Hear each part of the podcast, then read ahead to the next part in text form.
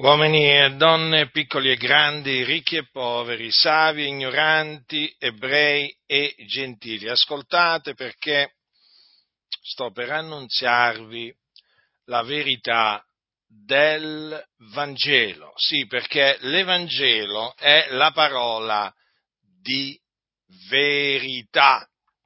Così la Sacra Scrittura definisce l'Evangelo e quindi l'Evangelo non è una verità o una delle tante verità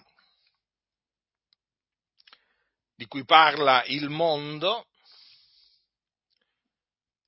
come se ce ne fossero tante di verità, no, ma l'Evangelo è la parola della verità.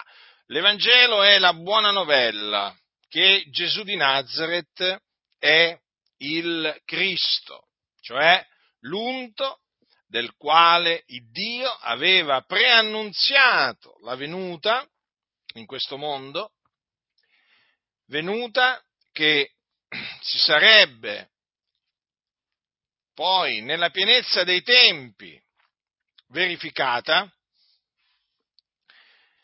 perché questo Dio aveva preannunziato che avrebbe mandato il suo Cristo, cioè il suo unto, per salvare i peccatori, per salvare il mondo. E quello che Dio predice, quello poi manda ad effetto. Quindi coloro che in Israele circa duemila anni fa stavano aspettando il Messia, lo stavano aspettando, cioè il Cristo, lo stavano aspettando proprio in virtù delle promesse che Dio aveva fatto tramite i suoi profeti.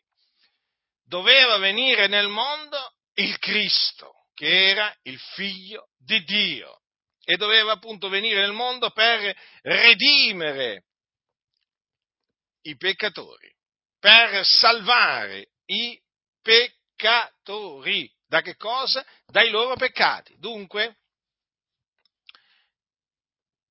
il Cristo doveva venire nel mondo per morire per i nostri peccati e poi doveva risuscitare il terzo giorno a cagione della nostra giustificazione.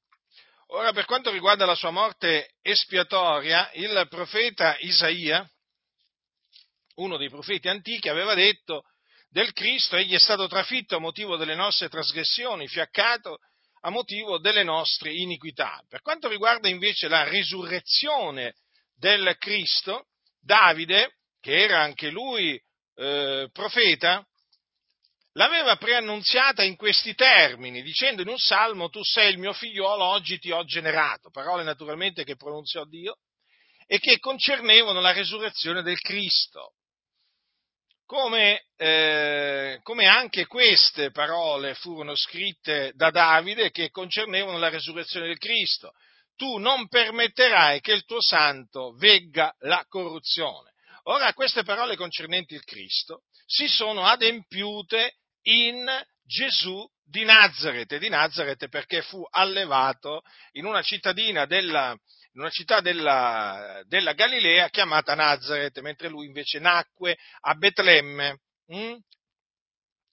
eh, che era in un altro, eh, in un altro punto del, di, eh, di, Israele, Betlemme di Giudea, perché appunto il profeta aveva terra di, in terra di Giuda perché così il, mm, il profeta aveva detto, e tu e Betlemme, terra di Giuda, non sei punto la minima fra le città principali di Giuda, perché da te uscirà un principe che pascerà il mio popolo Israele. Dunque, eh, nacque a Betlemme e poi fu allevato, eh, fu allevato a, eh, a, Nazareth, fu, e quindi fu chiamato Gesù di Nazareth, o era anche chiamato Gesù Nazareno, o il Nazareno.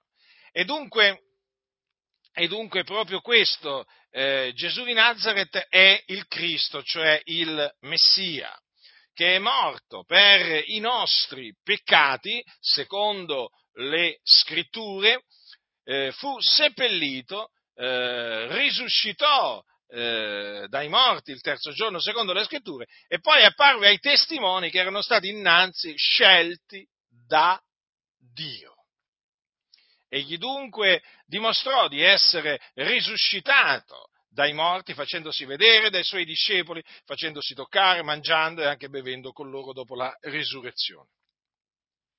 Questo è di fondamentale importanza appunto perché conferma che il Signore Gesù Cristo è veramente risuscitato dai morti. Dunque la buona novella è questa. Questa è la parola di verità e questa buona novella è potenza di Dio per eh, la salvezza di ognuno che crede, del giudeo prima e poi del greco. Perché?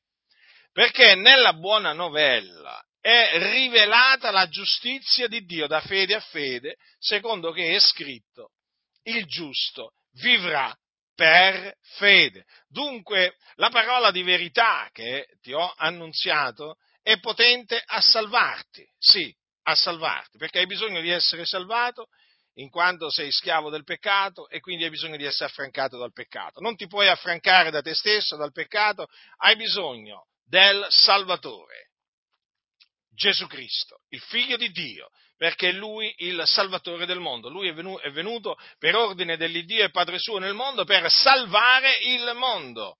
Quindi, credendo nella, nell'Evangelo, che è la parola della verità, sarai salvato dai tuoi peccati. Non solo salvato dai tuoi peccati, ma anche giustificato, quindi reso giusto, appunto perché il giusto vivrà per fede. Poi otterrai la rimissione de, dei tuoi peccati. Perché? Perché di lui attestano tutti i profeti che chiunque crede in lui riceve la rimissione dei peccati mediante il suo nome. E poi otterrai la vita eterna. Perché? Perché c'è, c'è scritto chi crede ha vita eterna. Quindi sarai sicuro di, eh, quando morirai, di dipartirti dal corpo e di andare ad abitare col Signore. E quindi sarai strappato dalle fiamme dell'inferno dove sei diretto. Sì, perché devi sapere che sei diretto all'inferno. La via che stai calcando porta in perdizione, cioè all'inferno. C'è un luogo di tormento che aspetta i peccatori dopo la morte è un luogo di tormento perché c'è il fuoco che arde e là sono tormentate le anime dei peccatori. Tu stai andando in quel luogo. Quindi credendo nell'Evangelo, sarai strappato dalle fiamme dell'inferno. Sì, strappato. Quindi per questo, per questo ti esorto, ti esorto a ravvederti e a credere nell'Evangelo. Renditi conto che credendo nell'Evangelo, eh, ottenendo appunto la vita eterna, sarai sicuro quando morirai di dipartirti ed andare ad abitare col Signore. Renditi conto. Perché appunto sarai strappato dal fuoco dove sei diretto. Quindi non ti illudere, sei tu peccatore sulla via della perdizione e ciò che ti aspetta è un orribile fine. Quindi per quello ti esorto a ravvederti e a credere nell'Evangelo, nella parola della verità, affinché il Signore abbia misericordia di te come l'ha avuta, eh, come l'ha avuta di me e di tanti, e di tanti altri. Quindi non indugiare, affrettati e ravvediti, credi nell'Evangelo, ricordati, l'Evangelo è potenza di Dio per la salvezza di ogni credente del giudeo prima e poi del greco. Non c'è un altro messaggio nel quale credendo tu, tu possa essere salvato. Non c'è. Non c'è sotto il cielo, non c'è un altro messaggio credendo nel quale tu puoi essere salvato. Non c'è qualcun altro all'infuori di Gesù sotto il cielo nel quale tu credendo tu possa essere salvato. Ricordati ricorda di questo, l'Evangelo di Cristo Gesù. Solo l'Evangelo è potenza di Dio per la salvezza d'ogni credente. Quindi ravvediti e credi nell'Evangelo e il Signore ti salverà. Chi ha orecchi da udire, oda.